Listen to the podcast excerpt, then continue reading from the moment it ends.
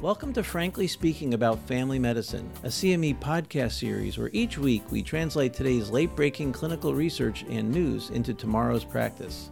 I'm Frank Domino, professor in the Department of Family Medicine and Community Health at the University of Massachusetts Medical School and editor in chief of the 5 Minute Clinical Consult series. Be sure to visit pri-med.com slash podcast after the discussion for more information about today's article and to claim CME CE credit. Roger M. is a 52 year old male who is not happy. COVID has kept him from seeing his grandchildren, meeting with his local buddies to play cards, and working eight to nine hours a day on his computer, which he really hates.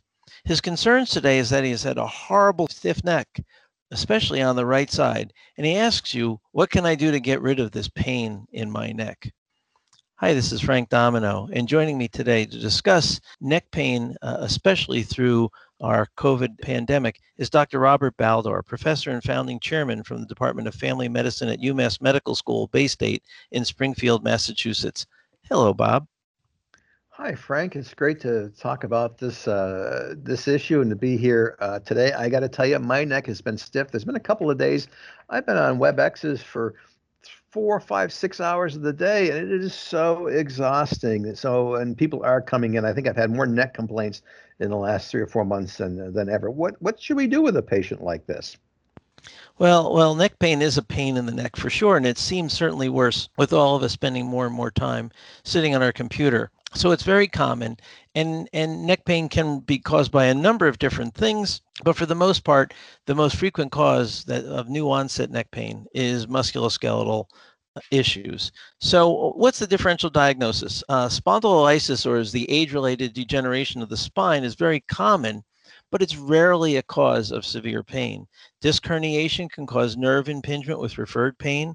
Of course, trauma can, but the things that cause common pain in people who are spending too much time on their computer is something called the upper cross syndrome, where you get tightness of the upper trapezius and the levator scapula muscle on the back that causes tightness of the pectoralis major and minor muscles, leading to that very common scenario where people come in with their heads slumped forward and their shoulders hunched. There are those red flag things like malignancy and spinal abscess, but they're very uncommon. And, and as you know, you'll you'll be sensitive to that fact based upon their presentation. Certainly, Roger in this case is unlikely to have one of those. So after you think about the differential diagnosis, you want to do a physical exam. Now, Roger's not having any peripheral nerve symptoms. He's mostly got neck pain. So what you want to do is perform Spurling's test. This is a highly sensitive and specific test. And you may remember it from your training, what you do is you passively move the patient's neck into lateral flexion, which means you, you bring the ear towards the towards the shoulder that's that's having some discomfort and then you bring the neck into extension which means you bring the chin up then you apply gentle downward force like you're trying to push on their spine straight down and what you're trying to do is is cause or reproduce some neuropathic pain pain going down their extremity. If you get that then you have to think about some uh, neur- neural foramen impingement and you probably need to work it up. But if that's negative you can probably treat this as a musculoskeletal condition well, that's good to know. It's nice to refresh uh, doing that Spurling test. I got to tell you, Frank, I'm not the tallest person in the world, so sometimes I'm on my tiptoes uh, trying uh, to tr- to do this. And so, yeah, okay, so we're we're pretty clear. There's no red flags. We're not thinking there's any ridiculous symptoms. So what what, what should we do next? All right. Well, for Spurling's test, Bob, you bring up a good point. I bring the patient off the exam table and put them in a chair because if you try to do it on the table, you have to be eight feet tall. So, um, you know, Henny Youngman's famous joke, "Doctor, it hurts when I do this." The the first thing you need to do is talk to the patients about changing their behavior. They need to stop doing what's causing their symptoms. So, if they're sitting at a computer five to eight hours a day, you need to move the screen up so that their chin is pointing up above horizontal when they look at the screen. Constantly looking down puts makes the muscles of your neck do all sorts of work that the spine is supposed to do. So move the screen up. Make sure your your your desk chair has armrests, so then your arms rest on the armrests when you're typing and using the computer, and get rid of the wheels on the chair. Eh, those wheels require you to tense up your body and use your muscles to keep yourself in place. You have a chair without wheels, you will stay put. The other thing I often do is tell patients to put a six inch uh, shoebox or something under their feet. That also forces them to sit with their back into their chair and their neck supported. What do we know from the medical literature about how to treat these sorts of muscular complaints? Well, a Cochrane systematic review has found that six weeks of twice weekly physical therapy is incredibly effective at helping patients um, improve these symptoms. They do things like traction or will use a soft collar. They also teach patients how to use stretching straps. And, and I've got to tell you, I have used these with patients and used them myself, and they're really remarkable. It's a tool we just don't we don't discuss much. And they also found that a course of NSAIDs helps improve symptoms quicker. Now, recently there were a number of small studies that looked at the use of a suboccipital release. This is a manual medicine technique that any of us can perform right in the office and that causes almost immediate decrease in symptoms. Of course, if the patient continues to have bad posture, the symptoms will come back, but you can treat them and you can teach themselves how to treat themselves. So let me explain how you do it. You have the patient lie supine on the exam table with their eyes closed and their chin pointing up at the ceiling. You place your palms underneath the occiputs of their head and you slowly bend your fingers. You flex your fingers so that your fingers are just into the soft tissue, just inferior to the occipital condyles and lateral to the spinal processes. And then you apply gentle, soft pressure not painful, but soft pressure into those soft tissues. And what you're trying to do is get the patient relaxed. So I often tell them I want them to take slow breaths in and out. And you just do this for as little as four minutes, and you will feel the muscles give way under your fingers. Patients think it's amazing, like you're some sort of magician, and all you're doing is getting the muscles to relax. So I put my fingers into the soft tissue, hold them there firmly, and ask them to take slow, deep breaths with in through their nose and out through their mouth. Once their muscles feel totally relaxed, slowly slide your hands out, have the patient sit up slowly, and try to show them proper posture.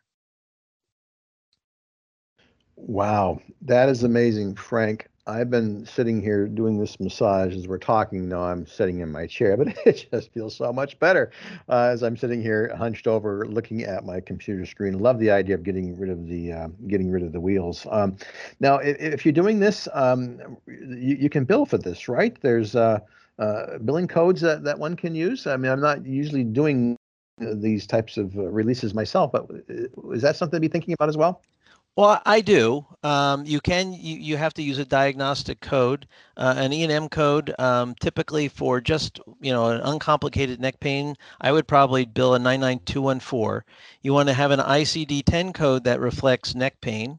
Um, and then use a modifier 25 and a procedure code, a CPT code of 97140. That's a manual therapy technique in one or more regions. And if you're just doing the neck, you, do, you choose one reason, your, your electronic record will prompt you. And most private insurances will reimburse you for this four minute simple procedure. Um, you just have to document that you provided informed consent, you did post intervention um, evaluation to see if the patient received any improvement, and you document those few things, and you will get paid for doing this. Wow, that's really helpful. So modifier 25 with a CPT code of 97140. So Frank, one thing you didn't mention, and patients are always wanting X-rays, uh, you know, and, and and I worry about arthritis and so on. And, and is this, should I be getting plain films? What, what's the story with imaging in these situations? Uh, you know, unless there was a history of trauma or a previous history of malignancy or concerns about malignancy or infection, I don't get any imaging. I try conservative therapy. I'll do a release in the office. I'll start NSAIDs. I'll refer them to physical therapy.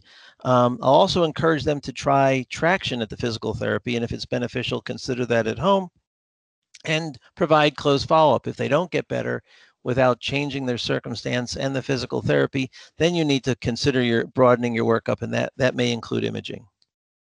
Wow, this is great. Thank you, Frank. A lot of information here, and uh, boy, this is really going to be helpful for me. And as as you know, lots of patients coming in with uh, with neck pain. Thanks a lot for going over this for with us.